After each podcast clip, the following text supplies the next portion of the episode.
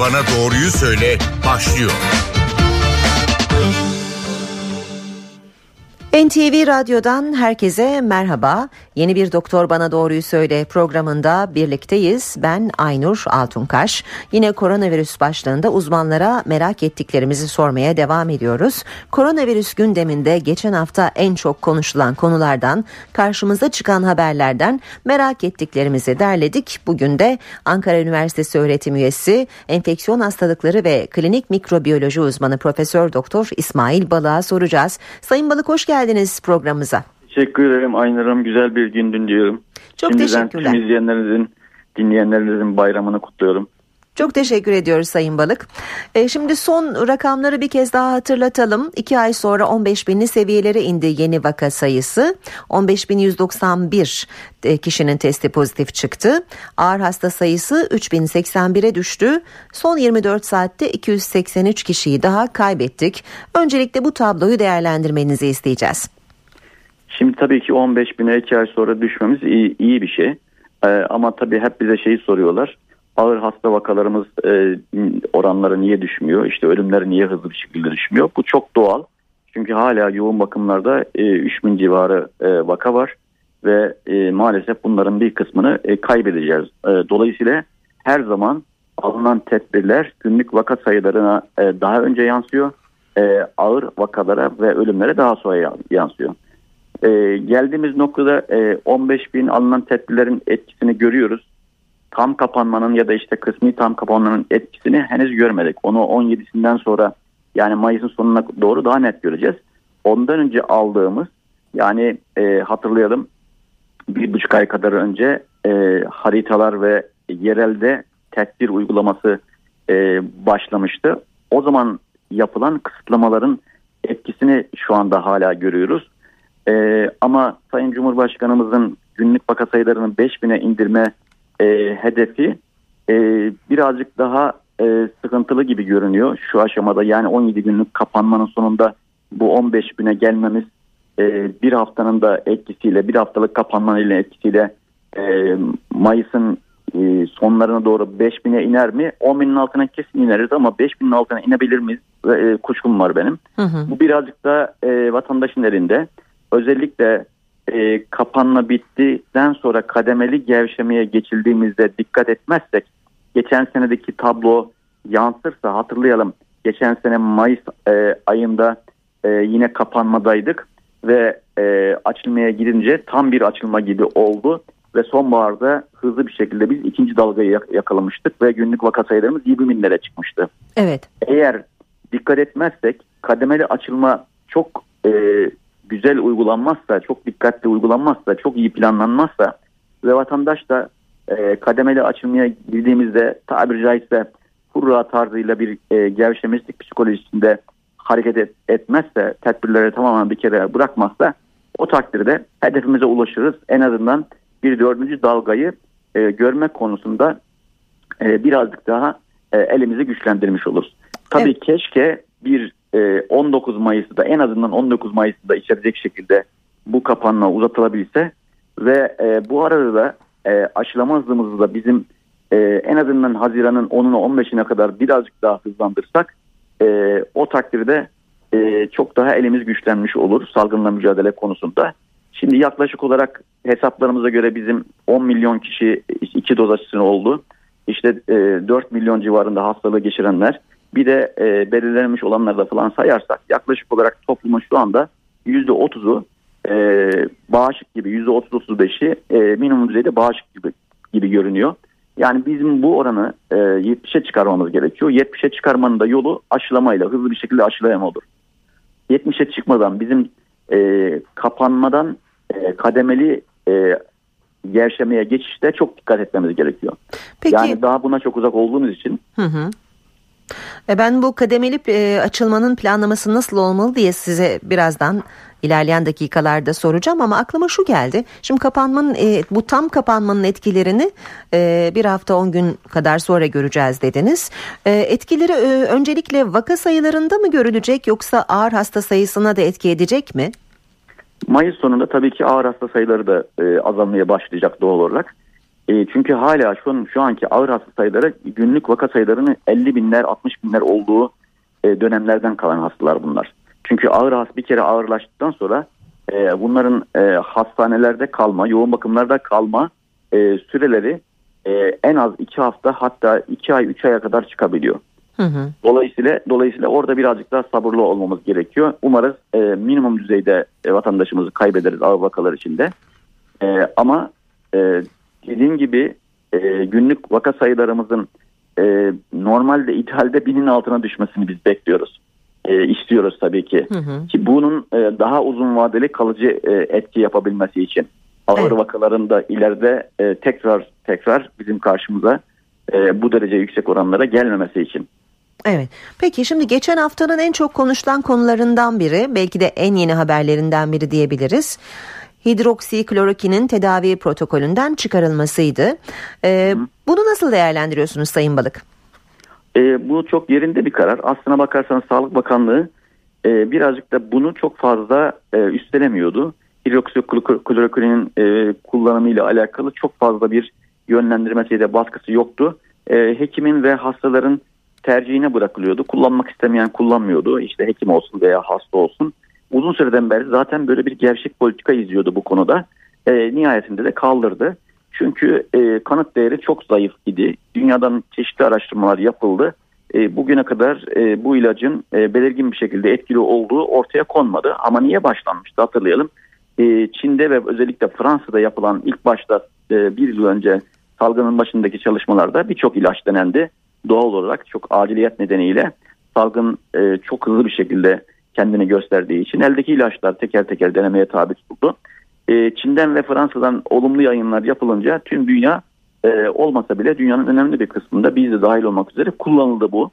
E, ama tabii ilaçlarla ilgili karar vermek özellikle elinizde araştırmasının yapılmış bir ilaç yoksa o hastalık üzerine kolay olmuyor. Zaman alıyor bununla ilgili karar verebilmek için.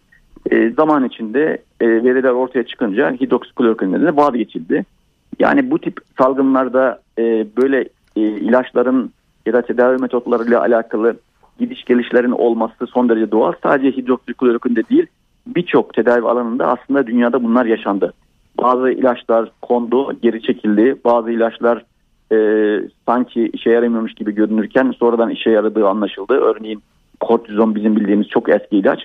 E, ağır vakaların seyrinde ve ölümde e, önemli ölçüde e, iyileşmeye ve katkı vermeye e, sebep oldu. Başlangıçta işe yaramadığı iddia edilmişti örneğin. Dolayısıyla buna benzer şeylerin olması e, bir anlamda deneme yanılma e, ve gözlemeye dayalı e, yaşadık biz bu süreci. Evet. E, yaşayarak tecrübe edindi bilim dünyası. Bu nedenle e, bunu son derece normal e, buluyorum ben açıkçası e, kaldırılması da e, son derece yerinde oldu. Zaten biz mesela bölüm olarak biz geçen sene Haziran'dan beri e, hidroksiklorokwinin neredeyse hiç kullanmıyorduk yani. Hı hı. E, hastaların isteğine rızasına mı bağlıydı bu ilacın kullanılması? Aa, şimdi şöyle e, hastaların bazıları kullanmak istiyorsa onlara verilebiliyordu. Yani çevreden edindiğim az arkadaşlardan edindiğim intiba. Çünkü filyasyon hekimleri e, hek, e, hekimleri e, iki, iki ilacı getiriyordu e, hastalara. Bazıları onu kullanmak istemiyordu. Hatta bazıları bizim e, dediğimiz antivirali de kullanmak istemiyor. Çok fazla çok fazla diye yan etki yapar aşırı doz diye. Halbuki aşırı doz değil bu son derece doğal bir doz. Yan etkisi de korkulacak herhangi bir e, fazla yan etkisi e, görülmüyor. Onun antiviralin etkinliğini e, önemli ölçüde görüyoruz eğer erken zamanında başlanırsa. E, dolayısıyla buradan o geri çekildi diye bununla alakalı da yanlış bir imaj oluşmasını e, açıkçası istemiyorum. E, eğer e, favipiravir dediğimiz ilaç e, kendilerine tavsiye edilirse çünkü gelen hekim zaten soruyor hastalıklarını. E, eğer hastalıklarıyla e, etkileşecek bir durum söz konusuysa o zaman o ilacı önermezler. E, ama önermişse eğer hekim lütfen e, diğer ilaçlarını kullansınlar. E, bu anlamda e, kuşku duyulmasının vatandaş tarafından e, yersiz olduğunu düşünüyorum. Peki hidroksiklorokinin olası yan etkileri konusunda hastalığı bu ilacı da içerek atlatanlar e, merak ediyorlar. E, ileride istenmeyen bir yan etkiyle karşılaşma olasılığı var mı hocam? Bu çok güzel bir soru. Teşekkür ediyorum. E, bir kere hidroksiklorokin dünyada e, çok yaygın kullanılan, birçok hastalıkta kullanılan ve çok eski bir ilaç. E, dolayısıyla e, çok fazla sanıldığı gibi, abartıldığı gibi e, fazla yan etkisi olan e, bir ilaç değil. E, kaldı ki bunu kullananlarda herhangi bir yan etki oluşursa e, kolaylıkla bu tespit edilebilir, kendini gösterir, tezahür eder. E, böyle bir şey e, olması durumunda eğer söz konusu herhangi bir sıkıntı yoksa, sorun yaşamamışsa e, daha sonrası için de bir e, sıkıntı yaşamayacak diye e, bu ilacı kullanmış olanlar düşünebilirler. İçleri rahat olsun. Peki. Şimdi e, yine geçen haftanın en çok konuşulan konularından biri çocuklar ve Covid-19 aşısıydı. Hatta hı hı. BioNTech'ten aşı başvurusu haberi de gelmişti. Hı e, hı. E, kimi uzmanlar çocukların da aşılanması konusunda görüş belirtiyorlar. Bu konuda sizin de görüşlerinizi duymak isteriz. Benim de görüşüm bu doğrultuda. Zaten e, Kanada e, çocuklarda ilk e, onayı veren e, BioNTech aşısına e, ülke oldu. E, Moderna'da diğer başka aşılar da çalışmalarını tamamlamak üzereler. E, Johnson Johnson aşısı da çalışmasını yapıyor örneğin. E, dolayısıyla onların da hızlı bir şekilde e, çocuklarda kullanıma girmesi gerekiyor. Zaten herhangi bir çocuklarda bir sıkıntı ya da yan etki e, beklenmiyor. Teorik olarak da beklenmiyor. Çünkü yetişkinlerde e, 20 yaş üstünde herhangi bir sorun yaşanmadığına göre e, 10 yaş üstünde de yaşanmayacak anlamına geliyor. 10 yaşın üstünün aşılanması son derece önemli. E, çünkü özellikle bizim gibi genç nüfus olan e, ülkelerde e, toplum bağışıklığını yakalamak, hızlı bir şekilde sağlamak açısından bu, çocukların da hızlı bir şekilde aşılanması çok büyük avantaj sağlayacaktır. Aynı zamanda eğitimden geri kalmaları engellenmiş olacaktır. Keşke elimizde yeterli aşı olabilse, aşı tedarikinde sorun yaşamasa, yaşanmasa ve biz hızlı bir şekilde çocuklarımızı aşılasak. Çünkü çocuklardaki aşılama hızımız her zaman yetişkinlerdeki aşılama hızımızdan daha fazla olacaktır. Geçmişte e, biz bunu hep yaşadık. E, ama şu anda e, henüz bizde e, aşı tedarikinde sorun yaşadığımız için hı hı. yani benim elimde yetki olsa ben şöyle söyleyeyim direkt söyleyeyim. Benim elimde yetki olsa ve elimizde yeterli aşı olsa ben direkt aynı Kanada'nın yaptığı gibi erken e, şeyi veririm. Acil kullanım izni çocuklara da veririm yani. Peki bir de doz tartışması var Sayın Balık.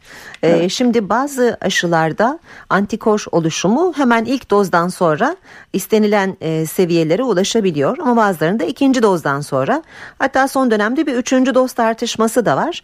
Önce bu tek dozu soralım size. E, çünkü duyduğumuz kadarıyla e, antikor üretimi iyi bir seviyede olduğu için tek doz aşı yeterli olur görüşü de var e, kimilerinde. Bu konudaki uyarılarınızı duymak isteriz. E, bir kere kesinlikle tek dozla ilgili e, algının yanlış olduğunu belirtmemiz gerekiyor. E, şu an bizim halihazırda kullandığımız aşılar tek doza göre değil iki doza göre dizayn edilmiş e, ve çalışmalarda da iki dozun ancak kalıcı etkinlik yaptığı gösterilmiş olan aşılardır. Dolayısıyla halihazırdaki aşıları bizim mutlaka er veya geç iki dozda kullanmamız gerekiyor. Bunların içinde dünyada sadece piyasada olan bir tek Johnson Johnson aşısı tek doz kullanıma uygun bir aşı. Dolayısıyla bizim şu anda kullandığımız iki aşı ve gelecek olan Sputnik e, veya aşısı da mutlaka iki doz kullanmak zorundadır. Yalnız e, şunu söyleyelim. E, BioNTech aşısı e, birinci dozdan itibaren 10. günden itibaren birinci doz yapıldıktan sonraki 10. günden itibaren %40 ve 80 arasında etkili olmaya başladı, bağışıklık oluşturmaya başladı. Ağır vakaları, ölümü engellemeye başladı. Hatta bulaştırıcılığı bile engellemeye başladı belli ölçülerde. Gösterildiği için e, ikinci dozu e, ötelenmeye başlandı. Bazı ülkelerde bizde de biliyorsunuz bu karar alındı. Böylece 6 ila 8 haftaya çıkarıldı evet, bizde de. 6-8 haftaya çıkarıldı. Böylece eldeki aşılarla çok daha fazla kişiyi bağışıklık yapma şansımız doğdu. Bu akılcı bir stratejiydi zaten. E, bu tamam ama bu uygulamayı bizim inaktif aşı için yapmamız söz konusu olamaz. Çünkü inaktif aşıda birinci dozdan sonra koruma çok zayıf ve birçok insanda olmuyor koruma. Yani Çin aşısından bahsediyorsunuz. Evet Çin aşısından bahsediyoruz. Çin aşısında e, ikinci dozu öteleme şansımız yok maalesef. İkinci dozu biz klinik çalışmalarda 3 e, hafta sonra yapmıştık. 21. günde yapmıştık. Ama bunu bir aya çıkardığımızda etkinin daha güçlü olduğu ortaya çıktı. Ama daha fazla ötelememiz de riskli olur. Çünkü birinci dozdan sonra çok az bağışıklık olduğu için böyle bir kimseye virüs bulaşması durumunda bu tip bir bünyede mutant gelişmesi riski arttığı için ve de bu kişiler korunmadığı için sanki hiç aşılanmamış gibi ağır enfeksiyon geçirme riskine de sahip oldukları için e, bizim Çin aşısında e, böyle bir şey yapma şansımız yok. Tekrar söyleyelim tek doz mümkün değil ama e, mutlaka iki doz yapmak gerekiyor ve de iki dozdan bir süre sonra bu aşıların etkinliği zayıfladığı için mutlaka hatırlatma dozu yapmak gerekecek. Şimdi bu konuşulmaya başlandı. Çünkü geleceğin tedarikinde bu hatırlatma dozunun da mutlaka hesaba katılması gerekir. Neden? Zaten Sağlık Bakanımız açıkladı 240 milyon doz aşı bağlantısı yapıldı dendi. Neden bu kadar çok aşı bağlantısı yapıldı gibi e, bir takım sorular sorulduğunda aslında bunun hesabının bu şekilde yapılmasıyla alakalı olduğunu bilmemiz e, gerekiyor. Hatırlatma dozunun 3. dozdan 3 3 dozdan farklı e, algılanması gerekiyor. Bazı aşılar aslında 3 doz yapılabilir. Örnek olarak mesela önümüzdeki günlerde bizim Çin aşısını 2 doz yerine başlangıçta belki 3 doz yapmamız gerekecek bazı gruplarda. Çünkü Çin aşısı yani inaktif aşılar bazı gruplarda ileri yaştakilerde bağışıklık sistemi zayıf olan kimselerde zayıf bağışıklık oluşturuyor veya hiç bağışıklık oluşturamayabiliyor. Bu kişilerde artık yavaş yavaş biz e, aşı olmalarına rağmen ve üzerinden belli bir zaman geçmesine rağmen e, ağır hastalık da görmeye başladık, ölüm de görmeye başladık. Bunların kimler olduğu, hangi gruplar olduğu ve oranının ne kadar olduğu bakanlığın elinde verilerden önümüzdeki günlerde net daha net bir şekilde anlaşılacak. Burada biraz ah. duralım mı Sayın Balık? Ee, hay hay. Şimdi 14 Ocak'ta başlandı ilk aşılar ülkemizde. Çin aşısıyla başladık ve yaklaşık 4 ay geçti üzerinden. Şimdi e, aşılananlarda bile e, hastalığın ağır seyrettiğine yönelik bulgular mı var? Herkese değil. Biraz önce söylemiştim. İleri yaştakilerde ve bağışıklığı zayıf olan kişilerde aşılansa bile ağır enfeksiyon görülebiliyor. Ee, ama bu her aşı için geçerli. Hiçbir aşı yüzde yüz etkili değil. Bunu bir kere bilmemiz gerekiyor. Zaten biz o yüzden diyoruz. Aşılılar da salgın devam ettiği sürece korunmaya devam etmeleri gerekiyor. Çünkü aşı üstelik de tam olarak bulaştırmayı da engellemiyor. Zayıflatıyor. Bulaştırma riski aşılı olanlarda olmayanlara göre çok çok daha az. Şimdi siz e, güzel bir noktaya temas ettiniz. E, şu anda 65 yaş üstü ve de sağlık çalışanlarımızın artık hatırlatma dozu zamanı geldi. Onlar inaktif aşı yapılmıştı. İlk an inaktif aşı aşılaman kampanyasında ilk başlayan kişilerdi. Evet. Onların üzerinden 6 ay geçti. İnaktif aşıda 6 ay sonra ikinci dozdan 6 ay sonra giderek etkinlik e, geriliyor, zayıflıyor ve etkinlik e, sıfıra yakın hale gelebiliyor. O nedenle bağışıklık sistemine tek doz bir aşıyla işte bak, Sayın Bakanımız açıkladı. Kayseri'deki inaktif aşımız Çin aşısının benzeri bir aşı. O aşıyla üçüncü, üçüncü doz diye algılandı ama bunu hatırlatma dozu dememiz gerekiyor bizim. Hatırlatma dozunu e, o aşıyla e, kolaylıkla yapabileceğiz. Yani sonbahar aylarında sırası gelmiş olacak e, bu kişilerin ve bunlara sağlık çalışanlarımıza ve 65 yaş üstü vatandaşlarımıza bizim kendi inaktif aşımızla hatırlatma dozu yapılması gerekecek. Bunu planlamanın da şimdiden yapılıyor olması gerekiyor. İnaktif aşı olması zorunlu mu bu dozun? Şimdi bu da e, önemli bir soru. Çok tartışma e, yapılan e, konulardan bir tanesi. Tabii ideali e, daha önce inaktif aşı yapılmışsa onun da inaktif aşı e, olması yerinde olur. E, kaldı ki inaktif aşı kendi aşımızda olacak. Tedarik açısından sıkıntı çekmeyeceğiz. Ama e, şunu söyleyelim. E, diğer aşılarda inaktif aşı olmuş olan kişilere hatırlatma dozu olarak diğer aşılarda yapılabilir. Bunda teorik olarak herhangi bir e, şey yok. E, sorun yok diyebiliriz. Ama tabii ki ideali e, bunun denenmiş, görülmüş ve bunun bir çalışmasının, araştırmasının yapılmış olması gerekiyor. Yani hatırlatma dozunu farklı aşıyla yapmanın e, etkisiyle aynı aşıyla, aynı tip aşıyla yapmanın etkisi arasında bir farklılık, avantaj ya da dezavantaj var mıdır? Bunu bir e, çalışmayla ortaya koymakta tabii ki yarar var. O bunu yapamadığımız için biz ancak teorik düzeyde e, konuşabiliriz. Teorik düzeyde daha önce inaktif aşıyla olmuş olan kişilerin diğer başka bir aşıyla hatırlatma dozu olmalarında herhangi bir sakınca e, yok aslında. Peki e, toplum bağışıklığı kazanıldıktan sonra e, belki de her yıl düzenli olarak COVID-19 aşısı e, olmalıyız şeklinde görüşler var. E, şimdi bu soruyu şöyle yani bu konuyu şöyle e, biraz değiştirelim. Hatırlatma dozuyla birleştirelim. Her yıl hatırlatma dozu vurulmamız gerekir mi? Tabii ki. Salgın dünyada sonlanana kadar hiç vaka görülmeyene kadar bizim her yıl hatırlatma dozu yaptırmamız gerekiyor. Bu hatırlatma dozunun süresi aşıdan aşıya değişebilir. İnaktif aşılarda şimdiden belli olmaya başladı aşağı yukarı 6 ayda bir messenger RNA aşılarında 8 ayla 15 ay arasında 16 ay arasında e, vektör aşıda da aşağı yukarı buna benzer sürelerle tekrarların e, olması gerekiyor. Tek doz tek doz tekrarların olması gerekiyor. Peki e, şu anda mevcut aşılar e, Hindistan varyantı dahil olmak üzere tüm varyantlara karşı etkili mi Sayın Balık? Şu anki bilgiler çerçevesinde etkili gibi görünüyor. E, bununla ilgili en net açıklamayı Sayın Uğur Şahin yaptı. Messenger RNA aşısının Hindistan varyantı üzerine etkili olduğunu söyledi. Ee, yine Hindistan'dan bir e, toplantıyı takip ederken gözlemledim. Onların kullandığı iki aşı var. Birisi inaktif aşı, bir tanesi vektör aşı. E, iki aşının da e, o varyantı etkili olduğunu söylediler kendileri. Ama bununla ilgili çok şeffaf, e, çok detaylı e, bilgiye ve araştırma sonucuna sahip değiliz. Bunu da söylememiz gerekiyor. Bizim her zaman varyantları e, aşı etkisinden ve de daha önce geçirmiş enfeksiyonun korunmasından kaçıp kaç, kaçmadığını sürekli takip ediyor olmamız gerekir. İşte aşıların etkisini zayıflatan etki e, Güney Afrika varyantında e, görülmüştü. Brezilya varyantı ise e, bir bölgede geçmişte hastalananların çok önemli bir kısmını tekrar enfekte etmişti Brezilya'da bir, e, e, Amazon'da bir bölgede. Dolayısıyla varyantlar bu açıdan risk oluşturabilirler. Bizde şu anda İngiliz varyantı var %95 oranında. İngiliz varyantı Allah'tan ki e, aşıların etkisini e, bertaraf etmiyor diyelim. Aşılar etkili yani etkili, İngiliz evet. varyantına karşı. Evet. evet. evet, E, radyolarını yeni açanlar için belirtelim. E, baştan beri dinleyenleri de hatırlatalım. Ankara Üniversitesi öğretim üyesi, enfeksiyon hastalıkları ve klinik mikrobiyoloji uzmanı Profesör Doktor İsmail Balık'la birlikteyiz bugün. E, şimdi Sayın Balık e, bir dinleyicinin sorusu var onu yönelteyim size. E, eşiyle aynı dönemde e, virüsü kapmışlar. Kendisi hafif atlatmış ama eşi e, 7 gün içinde vefat etmiş.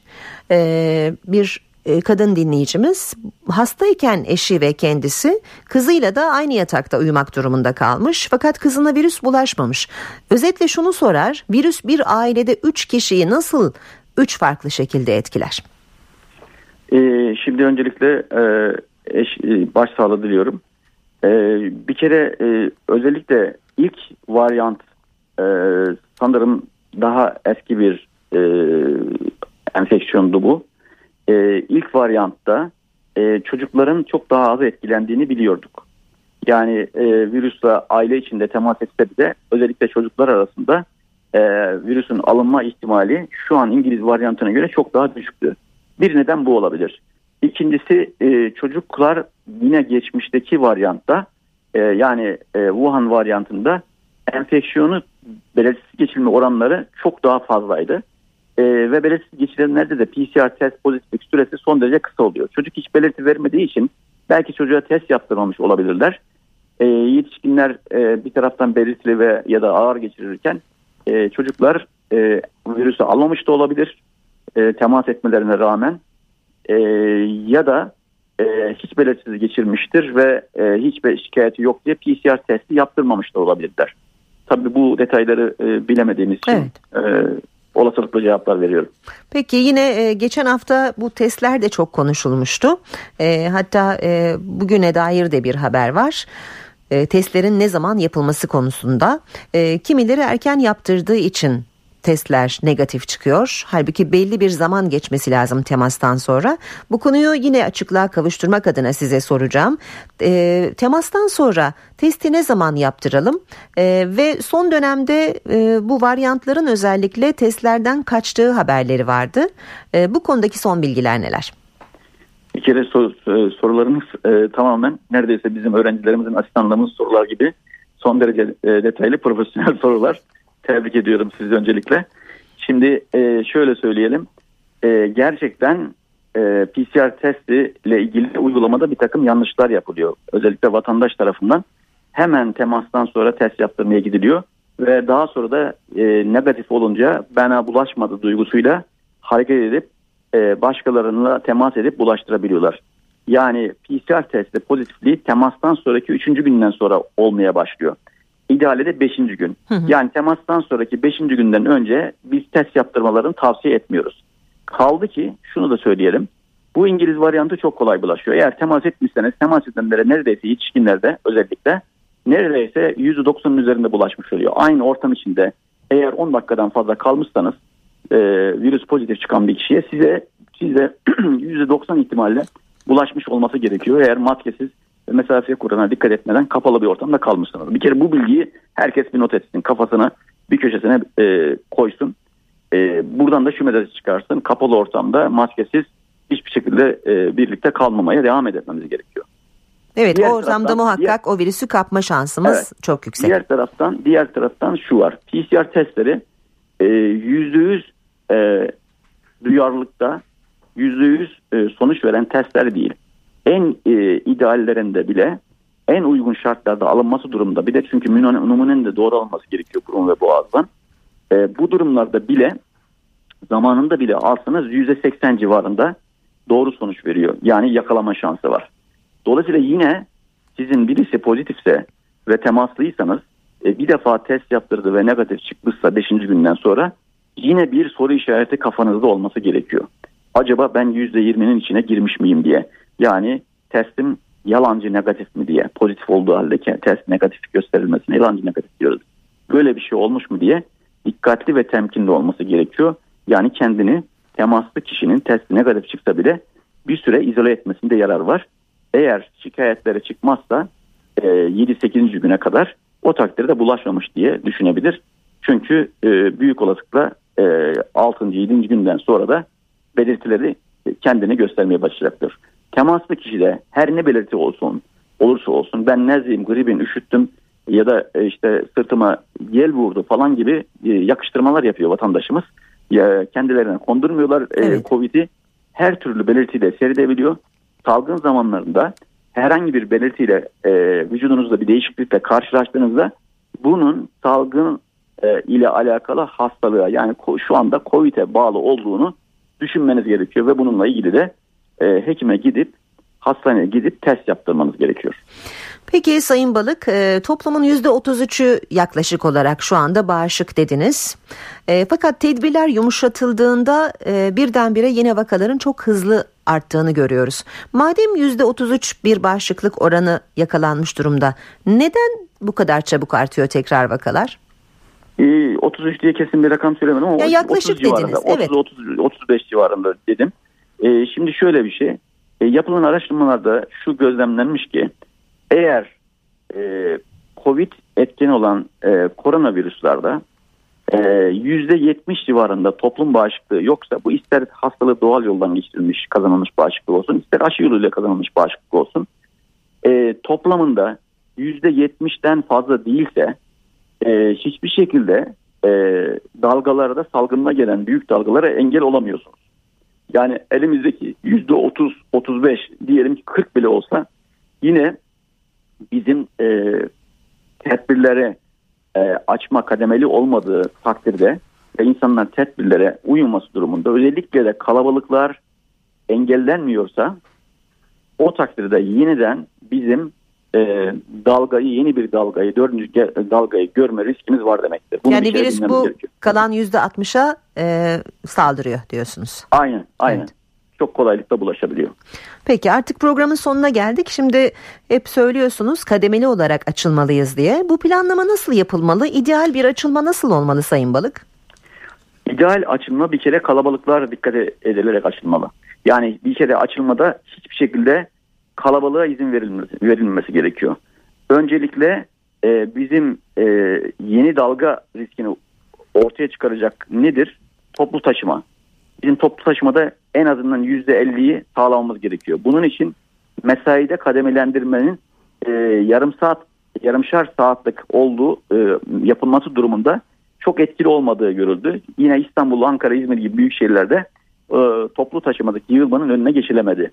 Bunun yerine e, mesela e, sabah ve öğleden sonra vardiyası gibi iki vardiya şeklinde e, olabilir. Yani sabah çok erken başlayabilir. Akşam öğleden sonra işte e, ki vardiyada akşam geç saatlerde örneğin 8'de e, gibi bitebilir. Dolayısıyla e, bu şekilde bir seyreltilme toplu taşımada yapılabilir. Bir. İkincisi çok fazla kişinin çalıştığı iş yerlerinde e, mutlaka bir e, pandemi kontrolünden o iş yerindeki tedbirlerin kontrolünden sorumlu e, birkaç kişinin belirlenmesi bu kişilerin e, tedbirlere uyumuyla ilgili işe gidiş geliş saatlerini düzenleme ile alakalı e, kapalı ortamdaki kalabalıklaşmayı engelleyici e, bir takım tedbirleri almayı alma ve kontrol etme konusunda görevlendirilmesi gerekiyor. Ve en önemlisi de özellikle çok fazla kişinin çalıştığı iş yerlerinde sürekli taramaların yapılması gerekiyor. Şimdi bu taramalar Çin'in yaptığı gibi mesela yapılabilir. Ben bunu bir süredir tavsiye ediyorum. E, vaka sayıları azalınca bizim e, özellikle tekrar salgının e, baş vermesine sağlayacak olan bu kalabalık ortamlarda e, yaygın taramalar, bu iş yerleri olur, banka çalışanları, e, PTT, e, işte kalabalığın giriş çıkış yaptığı e, vergi daireleri gibi bir takım ortamlar olabilir. E, okullar açıldığı zaman okullarda e, sürekli periyodik yapılabilir. Yani e, 10 kişiye bir test uygulaması şeklinde e, çok daha fazla az sayıda testte çok daha fazla kişiyi o e, ortamda tarama şansını verir. Çin bu yöntemle koskoca bir şehri taramıştı. Bir iki kişi vaka görüldü diyerekten ve dolayısıyla e, Çin'in belki de başarısındaki en önemli faktörlerden bir tanesi çok katı uygulamaları. Bir de bu şekilde çok kapsamlı yaygın tarama yapmasıydı. E, bir de tabii filyasyonun çok daha e, katı uygulanması gerekiyor. HES kodunda insanlar e, bildirim yapmadığı için e, tamamen bizim HES koduna bağlı bu açılmalarda e, kalmamız yeterli e, olmayabilir. Yeterli olmadığını e, gördük.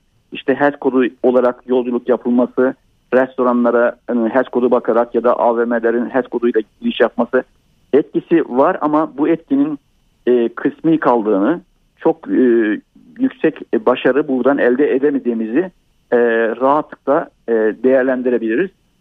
E, bir de tabii ki e, okullar konusu var.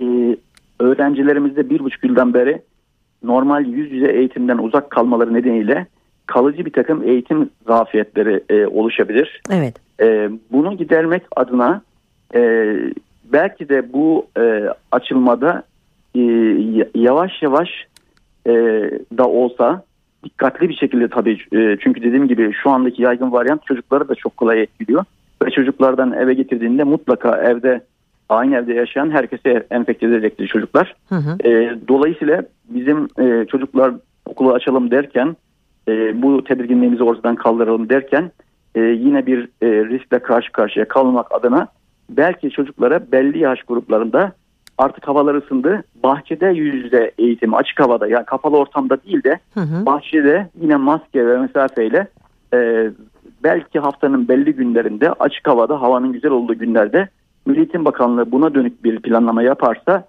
e, ben bu şekilde başlatılabileceğini düşünüyorum. Ne zaman ki e, günlük vaka sayıları e, binin altına düştü o takdirde birazcık daha kapalı ortamlarda dahil olmak üzere kontrollü bir şekilde e, eğitimde e, açılabilir. Sınavlar ve eğitim tabii kastediyoruz. Restoranlar çok konuşuluyor. E, bir kere şunu söyleyelim. Kapalı e, prensip olarak bilmemiz gerekiyor. Kapalı ortamlarda hele de maskesiz geçirilen süre e, 10 dakikayı geçerse kesinlikle virüs o ortamdakilere ulaşıyor. Yani hatta Amerika'da yapılan modellemelerde e, restoranın diğer köşesinde kapalı ortamdaysa ve iyi havalanmıyorsa bırakın aynı masayı restoranın diğer köşesindeki başka bir kişiye de virüsün bulaştırabildiği, bulaştırabildiği tespit edilmiş. Bu nedenle restoranlar açılacaksa mesafeli olmak kaydıyla yine de e, açık ortamlarda ve mesafeye uyarak hatta yemek gelene kadar da olabildiği kadar maskeli e, durarak e, açılabilir. Ama e, eğer kademeli açılma için söylüyorsak bunu belki de ikinci aşamada olabilir. Birinci aşamada küçük esnaf az sayıda kişinin çalıştığı e, yerler açılabilir. Küçük işletmeler e, açılabilir. E, şu anda zaten tam kapanma diyemeyiz. Çünkü yaklaşık olarak e, yüzde 40-50 civarında e, çalışma hayatı devam etti. Evet. Yani insanlar işlerine gittiler, işlerine gittiler geldiler. O yüzden e, tam kapanma diyemiyoruz ve bunun e, hızlı bir şekilde vakaların e, aşağı çekilmesine e, katkısının sınırlı e, kalacağını bu nedenle hep söylüyoruz. Nitekim de e, inişler, vaka sayılarındaki inişler e, yavaş yavaş oluyor. Daha net olarak tabii konuşmak için de bir 10 gün daha beklememiz gerekiyor etkisini ne derece başarılı olduğunu söylemek için.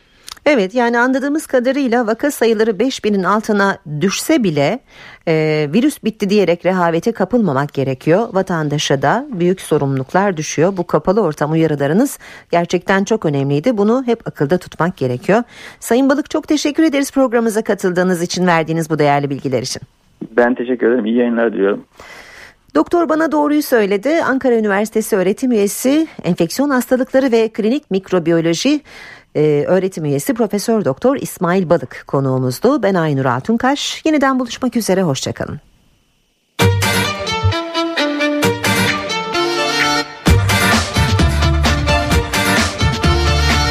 Doktor bana doğruyu söyle.